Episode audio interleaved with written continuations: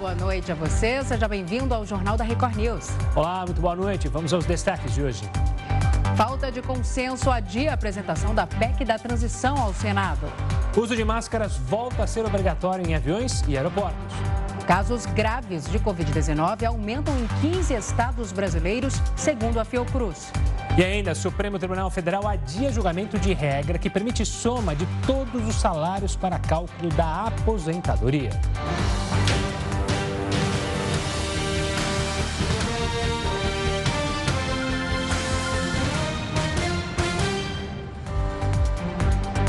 O presidente do Tribunal Superior Eleitoral, ministro Alexandre de Moraes, negou agora há pouco o pedido do Partido Liberal de anulação dos votos apenas do segundo turno das eleições. O repórter Matheus Escavazini está lá em Brasília e tem as informações. Boa noite, Matheus. Além de negar esse pedido, Moraes ainda estipulou uma multa ao PL, é isso? É isso mesmo. Boa noite para você, Gustavo, Salsi, boa noite para todos. Além de negar o pedido do PL, então, o partido também foi punido a uma multa de mais de 22 milhões de reais. O ministro determinou também que a, Procur... a Corregedoria Geral Eleitoral instaure um procedimento administrativo para apurar e punir os responsáveis. Além disso, ainda determinou a inclusão de Valdemar Costa Neto no inquérito do Supremo que investiga atos anti antidemocráticos. Nessa quarta-feira, o presidente do PL voltou a pedir a anulação de votos de mais de 279 mil urnas somente no segundo turno. A resposta veio depois do prazo dado de 24 horas pelo ministro Alexandre de Moraes, cobrando dados envolvendo também o primeiro turno, já que as urnas que, é, que ele questiona nesse segundo turno também foram utilizadas no primeiro turno. Portanto, precisaria ser questionada a eleição de forma geral e não apenas um dos turnos. Segundo Valdemar, o relatório visa questionar apenas os votos no segundo turno, segundo ele, para evitar o que seria um grave tumulto processual e eleitoral. Segundo ele, seria necessária essa investigação para afastar de vez o fantasma das eleições de 2022. Vamos ouvir agora um trecho do que disse o presidente do PL. Não pode haver dúvidas sobre o voto. O voto tem que ser seguro. E por isso nós fizemos esse levantamento. Como vamos viver, por exemplo, com o fantasma da eleição de 2022? Nós temos que solucionar isso. E pedimos ao Tribunal Superior Eleitoral que decida a questão. A apresentação ao Senado da PEC, que pretende garantir recursos para o novo Bolsa Família, foi adiada. Não houve consenso sobre dois pontos.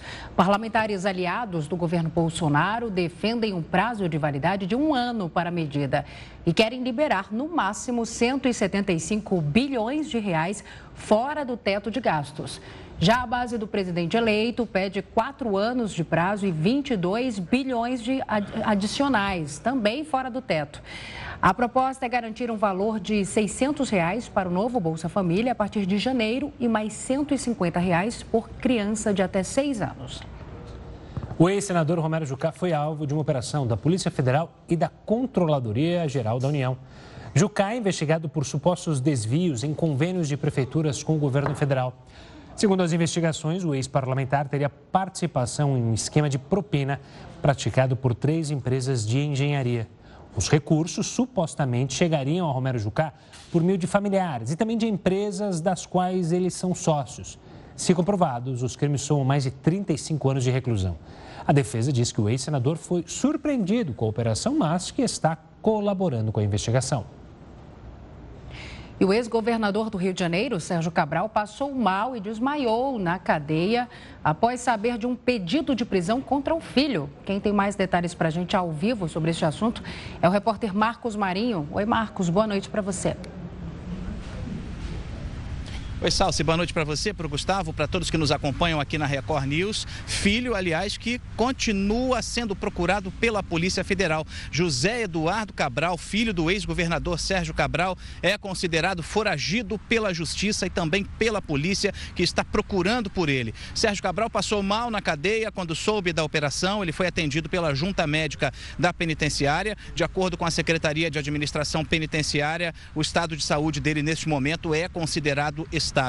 A Polícia Federal foi às ruas hoje com 40 equipes para fazer uma operação juntamente com o Ministério Público Federal, investigação que investiga um esquema envolvendo a máfia do cigarro. De acordo com os investigadores, até o momento 13 pessoas estão presas, entre elas um agente federal, bombeiros e muitos policiais militares. Como é que funcionava o esquema de acordo com a Polícia Federal? A investigação que começou em 2020.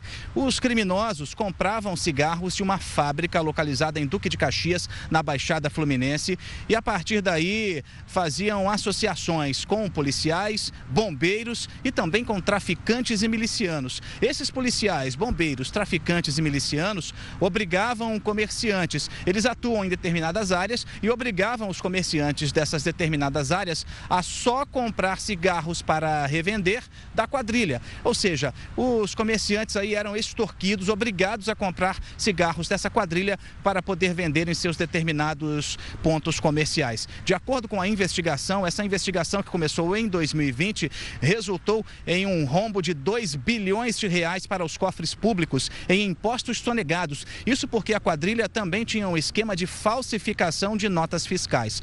As investigações não apontaram aí, não revelaram, os investigadores não revelaram qual seria o papel do filho do ex-governador Sérgio Cabral, mas o fato é que ele é procurado pela polícia, é considerado foragido.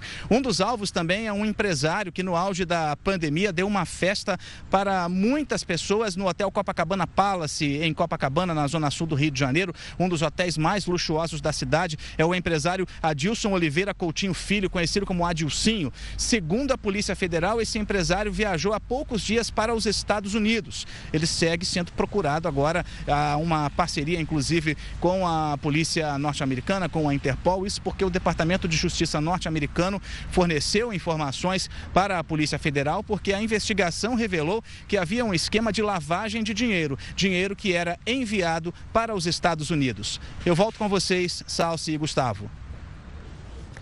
Tá certo, obrigado pelas informações, Marcos. Uma ótima noite. E olha, o Supremo Tribunal Federal adiou o julgamento da revisão da vida toda do INSS, que estava previsto para esta quarta-feira. Com essa decisão, ainda não há uma nova previsão para que a pauta entre em pauta, para que o tema entre em pauta no STF. Sobre esse assunto, que pode impactar tanta gente, nós conversamos com Murilo Ait, advogado especialista em direito previdenciário. Murilo, uma boa noite. Obrigado pela participação aqui conosco. São inúmeras ações que pleiteiam isso na justiça brasileira, mas muita gente nem sabe que poderia fazer isso. Eu queria que primeiro explicasse o que está sendo, o que está sendo decidido, o que será decidido pelo Supremo Tribunal Federal nesse julgamento específico. Boa noite a todos. É um prazer poder dar essa entrevista para vocês. Espero poder contribuir inicialmente. Bom, vamos lá. É, vou pegar o gancho aqui que você disse que são inúmeras ações em andamento. De fato, tem muitas ações em andamento, mas essa ação se trata de uma ação de exceção. Cabe para poucos aposentados e não um número de aposentados que alardeia o INSS, tá bem? O objetivo da revisão da vida toda é muito simples. É inserir no cálculo da aposentadoria as contribuições que os aposentados fizeram antes de julho de 1994. Isto porque quem se aposentou a partir do ano de 2000 tiveram no cálculo da sua aposentadoria as contribuições realizadas a partir de julho de 94 até a data da concessão da sua aposentadoria, ou seja, as contribuições realizadas antes de julho de 94, os valores foram simplesmente descartados e entraram somente as contribuições a partir de julho de 94. A maioria esmagadora dos aposentados foram beneficiados com essa regra. Uma minoria, por isso que eu disse que se trata de um direito de exceção, poucos aposentados foram prejudicados. eu vou dar um exemplo prático. Eu sempre, eu sempre dou esse exemplo, o exemplo do meu sogro. Ele se aposentou em 2017. Ele trabalhou antes de 1994 em multinacionais, como a Ipiranga, a Coca-Cola, contribuiu com valores altos e a partir de 1991 se tornou empresário e passou a contribuir sobre salário mínimo. Quando ele se aposentou em 2017, as contribuições que entraram no cálculo da aposentadoria dele eh, foram as contribuições que ele realizou a partir de julho de 1994, ou seja, a aposentadoria dele foi uma aposentadoria pelo salário mínimo. As contribuições que ele realizou antes de 1994, os valores, não entraram no cálculo da aposentadoria, o que causou um prejuízo gigantesco para ele, o que lhe dá uma aposentadoria hoje que não lhe proporciona, não lhe proporciona dignidade, não lhe proporciona desfruir do ócio com dignidade. E assim como ele, outros milhares de aposentados é, estão na mesma situação. Muitos nem sabem, não é, Murilo? Meu boa noite agora para você. Existe um prazo, Murilo, para que essa revisão seja solicitada? É, tem direito de ingressar com a sessão? Excelente pergunta, porque o INSS sorretadamente, é, de forma maliciosa, não considera esse dado. É, essa revisão é uma revisão que cabe para quem está aposentado há menos de 10 anos. Quem está aposentado há mais de 10 anos não pode ingressar com a sua ação. Vou além. Tem um prazo limite para se ter direito a essa ação, um prazo limite de concessão da aposentadoria. Vai até quem se aposentou até 13 de novembro de 2019, data da reforma da Previdência. Ou seja, tem que estar aposentado há menos de 10 anos e aposentado é, até 13 de novembro de 2019. Eu digo que o INSS não considera essa informação porque ele traz números falaciosos, mentirosos no processo que, no processo que infla o valor que eles dizem que terá de impacto para a economia é, esta ação. Então, são poucas as pessoas que têm direito, são essas pessoas que estão nesse período que eu acabei de lhe falar. Murilo, muitas pessoas, algumas pessoas já, inclusive, receberam na justiça o direito é, de receber esses valores, como você mencionou, exemplificou há pouco num caso específico. Mas ainda estão no processo de receber, de fazer a contagem para receber. Com a decisão do STF, é, isso pode atrapalhar ou não a decisão do STF? Imagino que seja, ou seja, uma, de, uma decisão que vale para todos, né? É, isso pode influenciar quem já tem o direito, se o STF determinar que não há o direito? Bom, vamos lá. É, me desculpe, mas eu vou contrariar a informação. Não há muitas pessoas que estão com esse direito já reconhecido. Pelo contrário, acho, acredito que dê para se contar nos dedos de duas mãos quem teve esse direito reconhecido. Isso porque em, em, que pese tenha sido reconhecido pelo Superior Tribunal de Justiça em dezembro de 2019 por unanimidade, ou seja, todos os ministros do STJ reconheceram esse direito, o INSS, através de recurso, conseguiu levar a questão para o STF. Ah, no STF, é, houve a determinação para que os processos que estavam em andamento fossem sobrestados, suspensos, até que o STF proclamasse uh, o resultado do seu julgamento.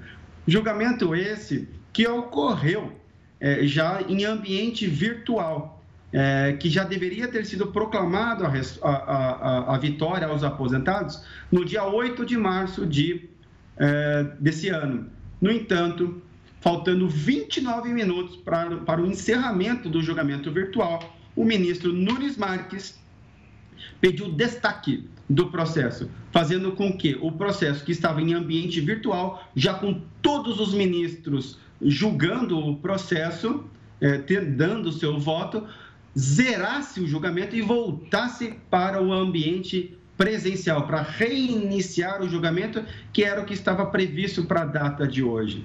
É, esse julgamento não ocorreu e eu posso trazer maiores detalhes se você desejar sobre o dia de hoje. Murilo, essa essa remuneração, essa avaliação aí, revisão compensa para determinados casos ou existe sim a possibilidade é, da remuneração ser reduzida após esse pedido de revisão? Tá, vamos lá. Como eu disse, é uma revisão de exceção. Por qual razão? O natural da vida é que você inicie o seu trabalho, a sua carreira laboral, ganhando pouco.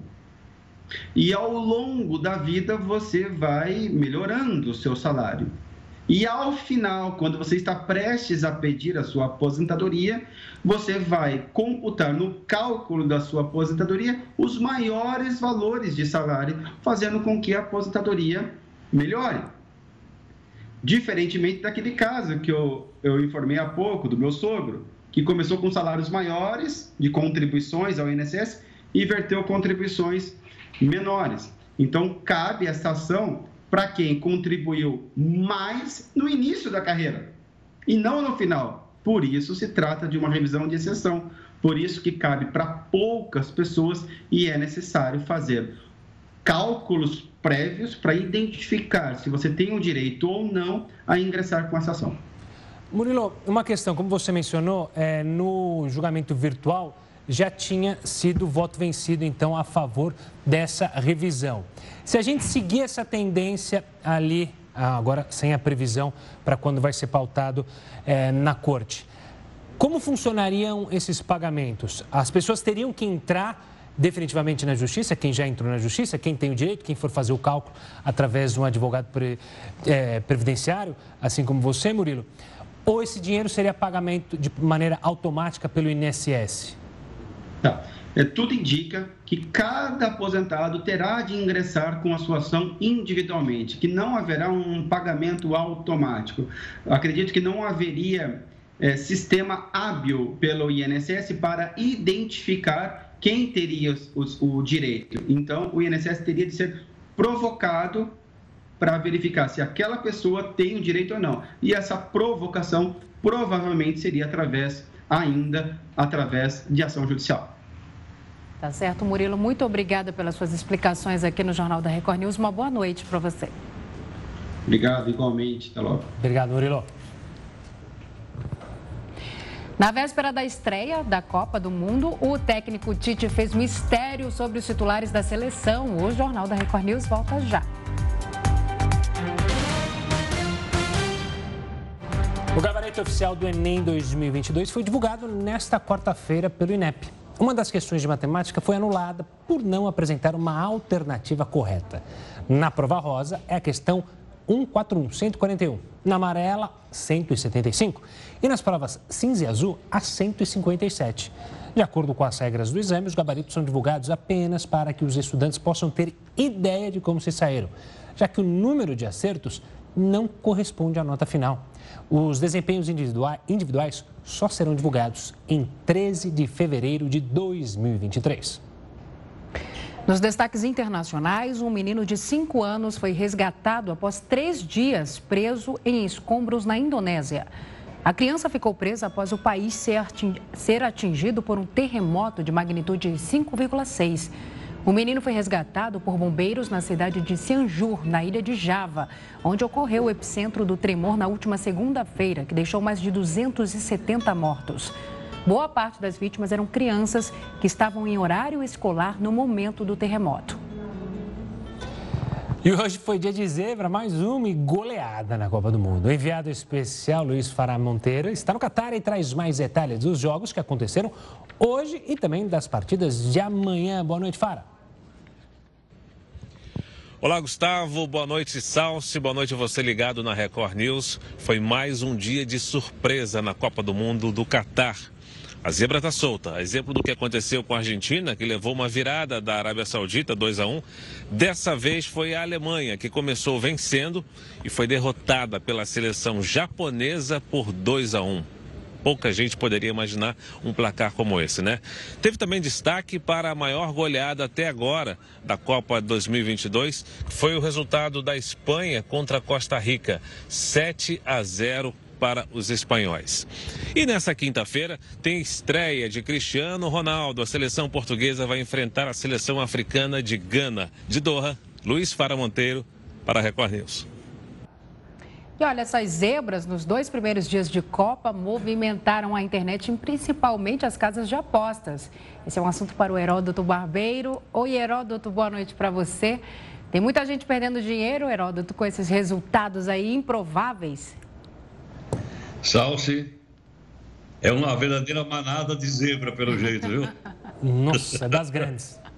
Ela, Olha, não achei que esses animaizinhos iam passear tanto por aquela região. Mas eu acho que fala de zebra daqui, fala de zebra de lá, o pessoal amanhã também está preocupado lá com a nossa zebra, né? É bom deixar as barbas de molho. É, bom deixar barbas, costeleta também de molho, porque o pessoal da Sérvia é um pessoal que disputa o campeonato europeu, joga em times da Europa, então não, é, não vai ser moleza, não. Ah, agora, imagina o seguinte: imagina o frisson amanhã por volta de meio-dia, duas horas quando o pessoal começar a deixar os seus empregos e tal, os grandes congestionamentos de trânsito vão acontecer amanhã, são coisas esperáveis, que a gente já viu no passado, poderá acontecer amanhã. Os órgãos públicos vão fechar, tá? por volta de duas horas, mas, espera aí que eles vão repor. Eles vão repor depois essas horas é, em maio de 2023. Até lá não sei se a gente vai lembrar, mas essas coisas depois vão ser repostas. Agora, um detalhe interessante. O Luiz Fara Monteiro falou agora um pouquinho aí da Costa Rica. A Costa Rica era uma zebra tão grande, tão grande, que a casa de aposta pagava 23 vezes aquilo que você apostava na, na Costa Rica. É, é, foi, um, foi, foi, a maior aposta possível até o momento, depois da Arábia Saudita, que eu contei aqui ontem, dizendo, achando que a Costa Rica poderia ganhar da Espanha. Agora, viu, Gustavo? 7 a 0 eu não sei, ficou me lembrando alguma coisa meio desagradável. Você lembra alguma coisa? 7 a 0 7 a 1 Sinceramente, não. Sabe que eu tenho uma, uma memória que. É, tipo memória de elefante, assim, eu escolho as coisas que eu quero lembrar ou não. Então, tem um branco aqui, mas pode ser que tenha tido alguma coisa com 7, não lembro agora. Não lembro, tá bom. Então vamos fazer o seguinte: vamos só falar da zebra do Japão na casa de apostas, como perguntou a Sal. Sal, você tem uma ideia? O Japão estava pagando seis vezes mais do que, do que qualquer um outro. Você, você ganhava seis vezes mais se você apostasse um real lá na casa de aposta. Então, por exemplo, se você apostasse 100 reais, você ganhava, ganharia 650 reais. De volta o seu 100 né? e mais 550. É um, realmente muito, é um negócio muito legal, muito bacana. Agora, ninguém achava realmente que o Japão ia vencer a, ia vencer a Alemanha. Então, as apostas foram pequenas. Né? Outra coisa é o seguinte, bom, e a Alemanha? A Alemanha, que era a favorita, ela pagava o seguinte, ela pagava 44 reais para cada real que você apostasse lá. Então, se você apostasse 100 reais, né, você receberia, então, para cada 100, você receberia só 44. É pouco, é pouco, porque ela era ampla favorita. Ninguém podia imaginar que a Alemanha fosse ser derrotada pelo Japão. Então, você vê que favorito paga menos, zebra paga muito mais.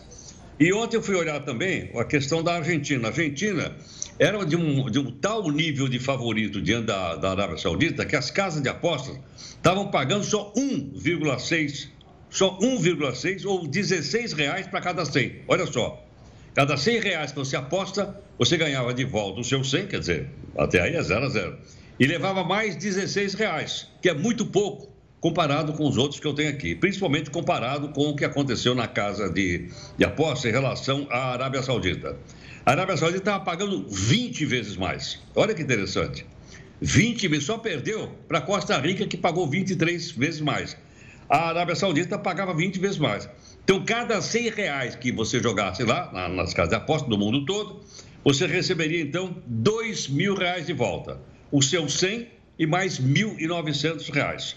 E esse aqui, indiscutivelmente, as duas maiores dívidas até agora estão competindo, a Arábia Saudita de um lado e o, o, o, a Costa Rica do outro. Só que a Arábia Saudita ganhou e Costa Rica perdeu. E, logicamente, eu acho que é também uma, um comportamento novo para os brasileiros, de uma maneira geral, esse tipo de jogo online. É uma coisa que veio crescendo no país aqui aos pouquinhos, ao longo dos últimos dois anos, e agora, logicamente, as casas de aposta aproveitaram o campeonato mundial e estão também ganhando dinheiro. Sempre ganham. Quem banca o jogo sempre ganha. Agora, os outros lados, tem as pessoas que são especialistas em resultados e acabam, então, jogando seu rico dinheiro lá. Ganha, quando é favorito, ganha pouquinho. Quando é zebra, ganha muito. Só que todo mundo joga no favorito. Por falar em favorito, queria perguntar a vocês o seguinte. Hoje à tarde nós conversávamos aí na redação de um bolão e aí cada um fez a sua aposta. Ô, Gustavo, qual é o seu prognóstico esportivo para amanhã? A gente estava falando disso agora, eu, Salso, a turma aqui. Eu tô com uma perspectiva positiva, um 3 a 1 é difícil, um 3 a 1 que vai dar trabalho, mas 3 a 1 para o Brasil. E aí, Salsi? 2 a 0 para o Brasil. E você, Nossa. HB? 4 a 2 4 a 2 Mais Nossa. positivo ainda, jogo bom. Mas eu achei. É... Sabe, sabe o que, que eu achei que você ia falar? Duas coisas. Uma, a primeira é. Tá a prova hoje, quando acontecem essas zebras, que a banca nunca perde. Porque o que não, as casas de apostas ficaram milionárias com o pessoal botando dinheiro no favorito, né, é, é, não é brinquedo, não. E a outra que eu estava esperando você contar. Da onde vem o, termo zebra aqui no Brasil? Que a história é muito boa, né, Herota? Eu não sabia, o termo ah, zebra de onde vem? Sabe de onde? Do, não. Jo do jogo do bicho. Porque ah, lá atrás. Aquele nosso, aquele nosso velho jogo é, do bicho. É, o jogo do bicho, porque não tem zebra no jogo do bicho. Então, se alguém fala que vai dar zebra, porque é um resultado que ninguém imagina, horas. Não há zebra no jogo do bicho. E aí lá atrás, um técnico do Vasco, que me foge o nome, falou no jogo entre Vasco e, e Portuguesa que ia dar zebra, e aí ficou na moda e todo mundo falava de zebra, usou na loteria esportiva. Mas a história é muito boa, porque isso é uma coisa do Brasil, né? Dar a zebra. Obviamente que há outros é, termos em outras línguas para esses resultados inesperados. Só se você vê que a gente vai aprendendo coisa desse jornal. É, Acabei de aprender então... mais uma, hein? Famosa cultura Ele inútil. É um poço de conhecimento, esse rapaz. Bom, vamos torcer para que nós três não Acertemos, acertemos e ganhamos. não dezembro a nossa, nossa aposta aqui, combinado, Herói? Um abraço, querido. Obrigado. Até amanhã. Tchau, tchau. Bom, vamos continuar no assunto Copa. Final, na véspera da estreia da seleção, o técnico Tite fugiu das perguntas sobre o time titular e afirmou que o Brasil está preparado para suportar a pressão de ser considerado favorito. A véspera da estreia contra a Sérvia foi mais uma vez de treino fechado. E os escolhidos para falar com os jornalistas foram os dois comandantes, o técnico Tite e Thiago Silva, que será o capitão em todos os jogos. Na coletiva, Tite não quis revelar nada sobre o time titular ele afirmou que a seleção está segura para enfrentar a Sérvia e que o elenco lida com naturalidade com o fato de ser considerado o favorito. Para poder ser campeão, se, se, for, se, não for, se não for campeão, ela fazer o seu melhor. Né? Porque um só vai ser campeão. Maior pressão é inevitável. O técnico também rebateu as críticas às dancinhas que os jogadores fazem após os gols. É alegria? É. É sim um momento da, da concentração e da seriedade? É. E existem os momentos. Pô, o gol é um momento, uma ordem de vibração. Cada um traduza dessa forma, vibrante, como. E o nosso jeito é, é de dança. O zagueiro Thiago Silva garantiu que Neymar está no auge e em condições físicas melhores do que nas duas últimas Copas. Com certeza, com a preparação diferenciada e sem lesão, sem preocupação nenhuma, com certeza chega um Neymar bem melhor preparado. Mesmo com o mistério de Tite, tudo indica que o Brasil vai a campo com Alisson no gol, Danilo na lateral direita e Alexandro na esquerda. Marquinhos e Thiago Silva formam a dupla de zaga. Casimiro, Lucas Paquetá e Neymar no meio. E três atacantes: Vinícius Júnior, Rafinha e Richarlison. E se depender do otimismo da torcida, ao contrário do que andou acontecendo no Catar, amanhã não vai ter zebra. O adversário do Brasil na estreia chega ao Catar depois de uma boa campanha nas eliminatórias. E assim como o Tite, o técnico faz mistério para enfrentar os pentacampeões. O que o Ricardo, catarinense de Laje, está tentando espiar pela grade são os segredos do adversário da seleção brasileira na estreia da Copa. Cara, 2 a 1 um tá bom demais, mas se a gente conseguisse chegar num 4 a 1 ia dar confiança para o restante dos jogos. A Sérvia fez o último treino hoje e só liberou 15 minutos de imagens para a imprensa. Tempo suficiente para a gente ver que o técnico deles tem todos os jogadores à disposição incluindo suas grandes armas. Grandes, literalmente. Alexander Mitrovic, 1,89m, joga no campeonato inglês. E do San Vlaovic, 1,90m. O jovem talento de 22 anos é jogador da Juventus da Itália. Uma seleção que chega com moral para a Copa depois de se classificar em primeiro do grupo nas eliminatórias europeias, deixando Portugal de Cristiano Ronaldo na repescagem. O técnico Dragan Stojakovic demonstrou coragem para enfrentar o favorito. Ele acredita que este time pode levar a Sérvia à primeira classificação na história para a próxima fase da Copa. Não temos medo de nenhuma equipe, nem mesmo do Brasil, porque não precisamos ter medo de ninguém, afirmou o treinador. E talvez por essa confiança, os torcedores da Sérvia tenham aproveitado a véspera do jogo para relaxar. Eles me contam que depois da vitória da Arábia Saudita sobre a Argentina, tudo é possível e que estão otimistas. Uh, Os sérvios vieram até com a touca de polo aquático, que o país é atual bicampeão olímpico. Mas amanhã é no campo, com a bola nos pés. E o futebol, convenhamos, é mais a nossa praia. Vamos torcer e amanhã a gente traz os resultados. Jornal da Record News volta em instantes. Continue conosco. O último levantamento da Fiocruz mostra que os casos graves de Covid-19 cresceram em todas as regiões do Brasil. Os maiores aumentos foram registrados no Rio de Janeiro, São Paulo e Paraíba. O estudo destacou que as altas atingem cada vez mais estados. A população adulta e aqueles acima dos 60 anos são os mais afetados. Nas últimas quatro semanas, os casos de Covid representaram mais de 61% dos resultados positivos para vírus respiratórios. Eles também lideram entre os óbitos registrados com 93% do total. O atendimento a pacientes com Covid-19 tem aumentado nos hospitais particulares de São Paulo. Um levantamento feito em 90 hospitais aponta que nos últimos 15 dias, praticamente metade dos atendimentos foi por causa do coronavírus. Oito em cada dez confirmam que houve crescimento de casos suspeitos da doença. Já o aumento de casos confirmados foi de 30%. Bom, e o avanço dos casos de Covid-19 levou a Anvisa a retomar a obrigatoriedade do uso de máscaras em aeroportos e aviões do país. A agência também aprovou a aplicação de duas vacinas bivalentes desenvolvidas pela Pfizer contra a doença. Sobre essas decisões, conversamos com o Dr. João Prats, infectologista da Beneficência Portuguesa de São Paulo. Doutor, uma boa noite, sempre um prazer conversar com o senhor. Como o senhor analisa essa, essa situação, esse momento da pandemia, esse famoso repique que temos de casos e a decisão, principalmente da Anvisa, no retorno às máscaras? De fato, melhor prudência nesse momento, até para evitar uma escalada ainda maior no número de casos? Boa noite, obrigado de novo pelo convite. Sim, exatamente isso. Então, acho que a gente tem que entender dois pontos importantes, né? O primeiro é a aprovação das novas vacinas, então as vacinas têm demonstrado mesmo uh, um acréscimo de eficácia quando a gente combina uma vacina da, da, da cepa tradicional com uma cepa de Omicron, né? E tem demonstrado um acréscimo na proteção e melhores resultados. Isso é uma novidade importante. E realmente a, a, as máscaras nos aeroportos têm tudo a ver, né? Nós estamos chegando no final do ano além das máscaras seja uma medida muito interessante de prevenção, a gente tem sim um grande influxo de pessoas para o país, né? Então, o Brasil é um destino turístico de final de ano, com certeza de verão. Então, a gente vai ter um influxo de, de turistas, né? Além da, dos voos tradicionais e tudo mais. Então, a gente vai ter mais gente circulando para cá, o que eh, torna ali ó, o aeroporto um lugar ah, com um número grande de pessoas, muitas pessoas próximas umas às outras, dentro do avião, né, como uma fonte importante de infecção, uma alta probabilidade, né, uma alta probabilidade de transmissão. Então, é uma medida, assim, que vem para tentar reduzir e tentar barrar esse aumento de casos que a gente tem observado por todo o país. Então, é uma medida bastante acertada, especialmente com essa questão do influxo de novas pessoas agora para os feriados, pra, como destino turístico aqui para o Brasil. E claro que a vacina vem para nos ajudar.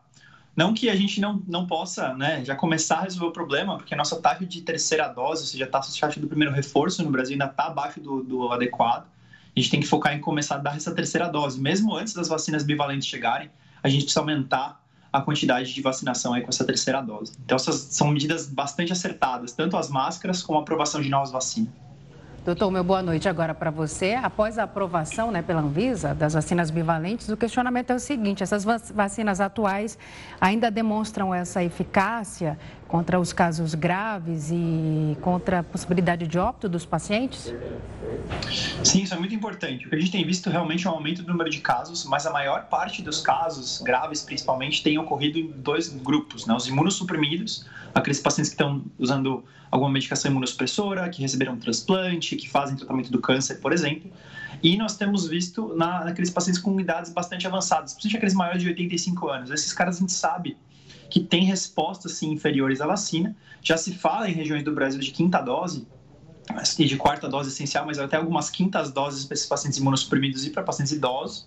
Então, o que isso mostra? A vacinação que nós temos feito tem funcionado bem para reduzir casos graves, mas essa terceira dose, esse terceiro reforço ainda está aquém do esperado. Então, existe sim um papel ainda para as nossas vacinas que já estão funcionando, que já estão circulando. A gente precisa melhorar, especialmente terceira dose em diante. Então, há um potencial para reduzir, porque afinal de contas, já, nós estamos vendo que os casos mais graves só acontecem em populações bem selecionadas. Mas sim, quando as vacinas bivalentes chegam, e os estudos têm mostrado isso, há um acréscimo, há um aumento da proteção. E quem precisa dessa proteção são especialmente as pessoas que, inclusive, às vezes tomaram quatro doses, cinco doses e ainda assim são eventuais casos graves.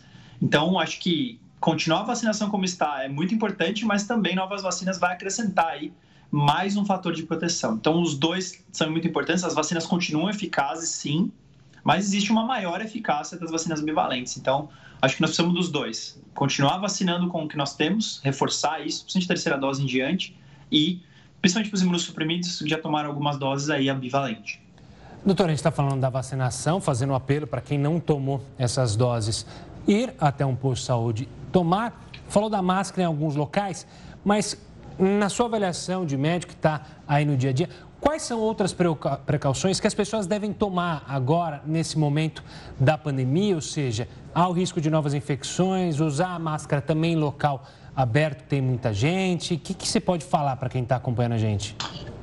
Eu acho que dois pontos são essenciais, né? Um para a população em geral e outro para aquelas pessoas que têm, ah, nas, nas, das empresas principalmente. Então, o primeiro ponto é, e eu reforço isso acho que desde o começo da pandemia, se você está doente, não vá trabalhar, ou, e sua empresa deve ter uma filosofia de se está com doença respiratória, não vá para o trabalho, porque ainda tem muito caso leve e caso pouco sintomático de Covid, que vai ser uma fonte de infecção.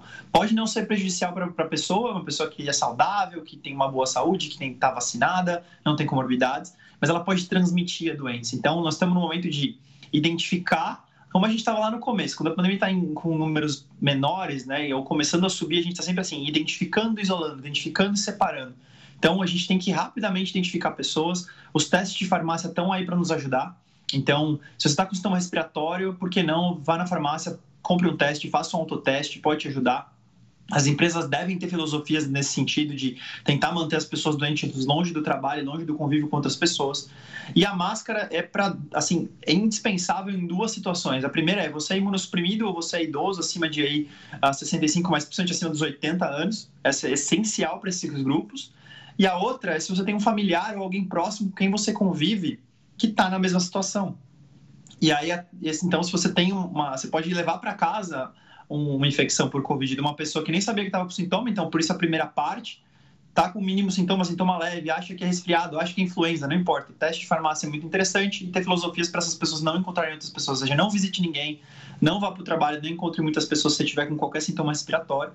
O segundo ponto, você é imunossuprimido, é idoso, é de uma posição de alto risco, use máscara. E se você tiver uma pessoa da sua família ou que você convive bastante, que está nessas condições de risco, use máscara também. Uma outra situação é, se você vai para algum lugar, grande aglomeração, especialmente transporte público, né? Então a Anvisa ampliou para os aviões e tudo mais, mas em transporte público, grandes aglomerações, você pode sim estar diante de uma situação de alto risco e a máscara sempre vai ser uma proteção a mais, além de ficar higienizando as mãos o tempo todo com álcool em gel. Então, é uma medida que você pode sim individualmente tomar uh, se você uh, tiver numa situação de muitas pessoas e pouco uh, lugares pouco arejados, né? Então, áreas movimentadas, o transporte público é um grande exemplo disso. Você pode sim usar máscara, é uma medida interessante, mas ela é indispensável para imunossuprimido e para quem convive com imunossuprimidos e idosos. Acho que isso é essencial dizer.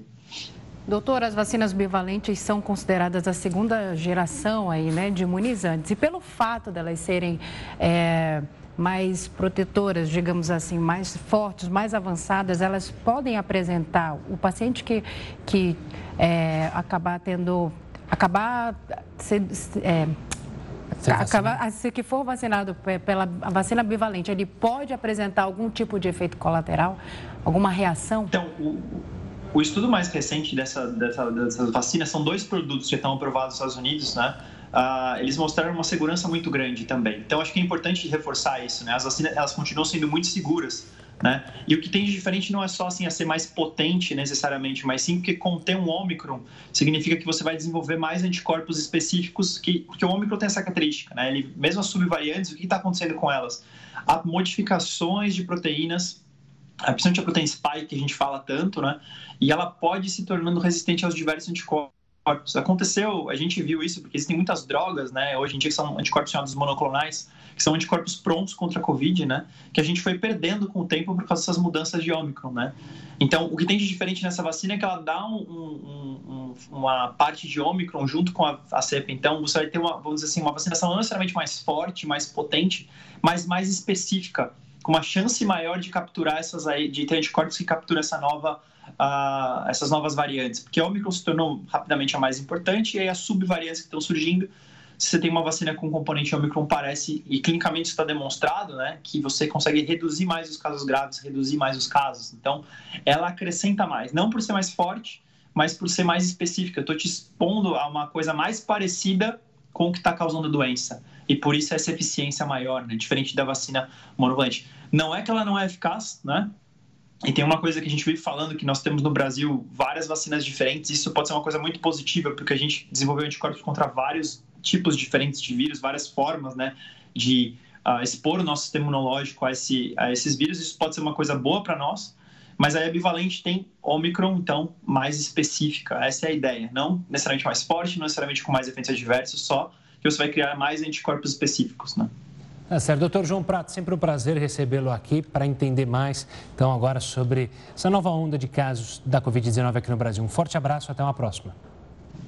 Obrigado, pessoal. Boa noite. Boa noite. Daqui a pouco tem uma nova prova do fazendeiro e a definição da roça. Logo depois, a Fazenda News repercute tudo sobre o jogo. Hoje à noite vamos conhecer uma nova fazendeira. Bárbara Bia e Moranguinho disputam a prova para ver quem conquista o posto. E tem muito mais do que o chapéu em jogo. Quem perder vai diretamente para a roça, junto com a Kerline, que já está na Berlinda.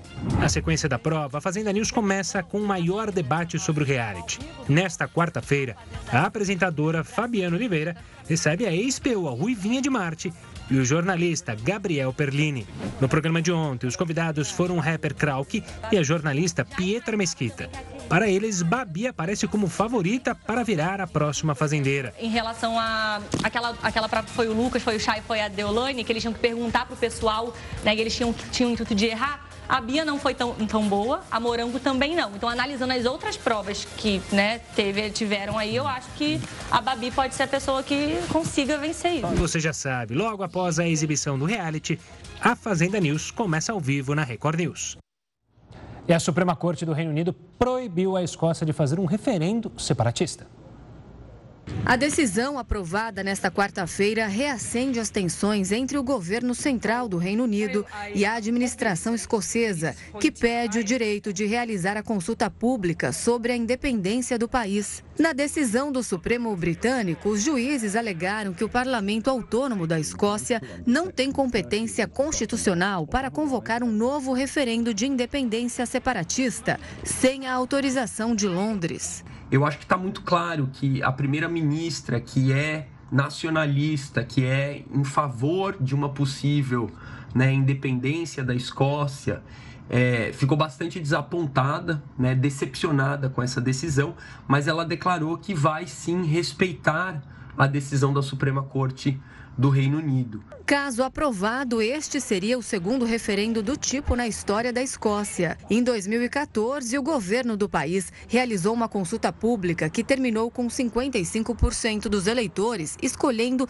não se separar do Reino Unido, contra 45% pró-independência. Na época, o Reino Unido ainda fazia parte da União Europeia, mas em 2020, o movimento do Brexit tirou os britânicos do bloco. Essa decisão reacendeu o desejo de parte dos escoceses em se separar do Reino Unido com o objetivo de voltar à comunidade europeia. os escoceses querem realizar um novo referendo de independência por um motivo muito simples, o chamado Brexit. Isso porque grande parte dos escoceses votou por permanecer dentro da União Europeia. Entretanto, o Reino Unido como um todo optou por sair. E por causa disso, os escoceses foram um dos povos mais prejudicados, já que diminuiu suas relações econômicas e comerciais com os outros membros do continente. A Escócia faz parte do Reino Unido há mais de 300 anos, junto com a Inglaterra, a Irlanda e o país de Gales. A Rússia voltou a atacar Kiev, que ficou sem água e energia. O Jornal da Record News volta já. Estamos de volta. Um levantamento mostrou que sete em cada dez trabalhadores ganham até dois salários mínimos no Brasil. Dos mais de 97 milhões de empregados, 67% recebiam até R$ 2.424 por mês. Desse total, pouco mais de 35% vive com apenas um salário mínimo. Apesar dos números, a taxa de desemprego medida pelo IBGE vem caindo desde março deste ano e em setembro chegou a 8,7%, o menor nível desde junho de 2015. E um bebê morreu durante um dos ataques militares russos que atingiram a Ucrânia nesta quarta-feira. O país foi alvo de uma onda de bombardeios russos que causaram mortes, cortes de energia e falta d'água. Na capital Kiev, um prédio foi danificado e pelo menos três pessoas morreram. O prefeito da cidade disse que um local de infraestrutura foi atingido, por isso o abastecimento de água foi suspenso. Já o governador informou que toda a região ficou sem energia elétrica. Até a Moldávia, país vizinho, registrou cortes massivos de eletricidade. Em uma cidade no sudeste da Ucrânia, um bebê morreu depois de um ataque de um míssil russo a uma maternidade. O presidente Volodymyr Zelensky disse que ainda podem haver outras pessoas nos escombros. Enquanto autoridades ucranianas condenam os ataques, a Rússia ainda não se pronunciou. O Parlamento Europeu classificou o país como Estado financiador do terrorismo. A justificativa é que os ataques militares contra alvos civis violam o direito internacional. Uma pessoa morreu após duas explosões atingirem Jerusalém, em Israel. O incidente deixou outros 14 feridos, quatro deles em estado grave. Um dos estouros aconteceu nos arredores de um ponto de ônibus em uma área de grande circulação. Os policiais tiveram que bloquear a principal rodovia da cidade. Já a segunda explosão ocorreu em um bairro da zona norte de Jerusalém. Os agentes israelenses suspeitam que os ataques tenham sido provocados por palestinos. O caso coincide com o período de agravamento das tensões. 19 pessoas já morreram em consequência dos conflitos recentes na área. O Zolpidem, indicado para o tratamento da insônia, ganhou fama entre os jovens, mas especialistas alertam para efeitos colaterais graves causados pelo remédio. Os distúrbios do sono impactam pessoas no mundo todo. No Brasil, 73 milhões sofrem com a insônia, ou seja, um a cada três brasileiros, de acordo com dados da Associação Brasileira do Sono. Mas, para lidar com esses problemas, muitos abusam de remédios e até se automedicam. A substância que ganhou fama recentemente é o Zolpidem, Segundo dados da Anvisa, entre 2011 e 2018, as vendas aumentaram 560%. E só no primeiro semestre deste ano, mais de 11 milhões de caixas foram comercializadas. O número é maior do que o registrado no ano inteiro de 2017. O fármaco atua no cérebro para promover um sono de forma direta, sem um efeito calmante. Ele é seguro e indicado exclusivamente para um tratamento de curto prazo da insônia. Mas há quem abuse do tempo de uso que pode causar dependência. Esse tratamento não deve exceder poucas semanas. Entretanto, uh, os dados apontam que esse uso está sendo cada vez mais frequente, está aumentando, principalmente o uso inadequado. Os especialistas apontam alguns sinais de que o uso do Zolpidem é excessivo, como o aumento gradual da dose a perda do efeito e acordar com mais frequência durante a noite. Além do abuso do remédio para tratamento da insônia, o uso recreativo por jovens é outra preocupação. Esse uso uh, recreativo, ou esse abuso, ou esse uso inadequado está aumentando entre adolescentes e a população jovem, de jovens. O zolpidem, especialmente quando associado a outras substâncias, pode dar uma sensação de calma, até de bem-estar, uma leve sedação e pode também causar alucinações.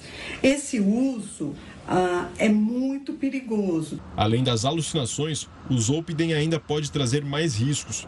De acordo com uma publicação da Associação Brasileira do Sono, o mau uso pode causar agressividade, impulsividade e amnésia. Além disso, é extremamente contraindicado administrar o remédio com bebida alcoólica, porque a mistura pode potencializar os riscos. A Black Friday é um dos momentos mais esperados pelos comerciantes no ano. E para atender a demanda dos clientes, eles se preparam com antecedência. Uma pesquisa encomendada pelo Google e realizada pelo Instituto Ipsos em agosto deste ano mostrou que 7 em cada 10 brasileiros têm interesse em fazer compras nessa Black Friday. Nas classes A e B, a intenção de compra é de 78%. Já na C, o índice é de 68%. Esse número é 17% maior do que o registrado no ano passado. As categorias mais visadas são roupas e acessórios, livros e itens de papelaria, calçados, celulares e eletroportáteis. A grande procura dos compradores por produtos com desconto e liquidações exige cuidados especiais dos comerciantes. É muito significativo que o comerciante tenha uma estrutura de operação bem sólida, então ele consiga, primeiro, entender o volume de venda, programar-se para esse processo e, obviamente, ter o fluxo né, interno para atendimento. O grupo de pequenos comércios é um dos que mais precisa se preparar para Black Friday. O grande desafio do pequeno e médio comerciante no processo de desconto e promoções, como é o caso da Black Friday, é exatamente o atendimento de operações e atendimento dos fretes. Este ano ainda vai contar com um grande número de compras pela internet. Segundo uma pesquisa da Associação Brasileira de Comércio Eletrônico, o número de pedidos online deve ultrapassar 8,3 milhões milhões. No caso das menores lojas que não estão acostumadas com a entrega a domicílio, organizar um esquema de frete pode ajudar a aumentar as vendas. É bom que, nesse período, ela já tenha previamente conhecimento das estruturas de transporte, os meios de frete mais adequado, o público que ela pretende e, obviamente, também propor para o cliente, às vezes, é, em algumas situações, a, a, um prazo maior de entrega quando ela perceber que há necessidade para atender o cliente. O Jornal da Record News fica por aqui. Obrigada pela sua companhia. Tenha uma ótima noite. Fique agora com o News das 10 e a Suzana Busanello. Até amanhã.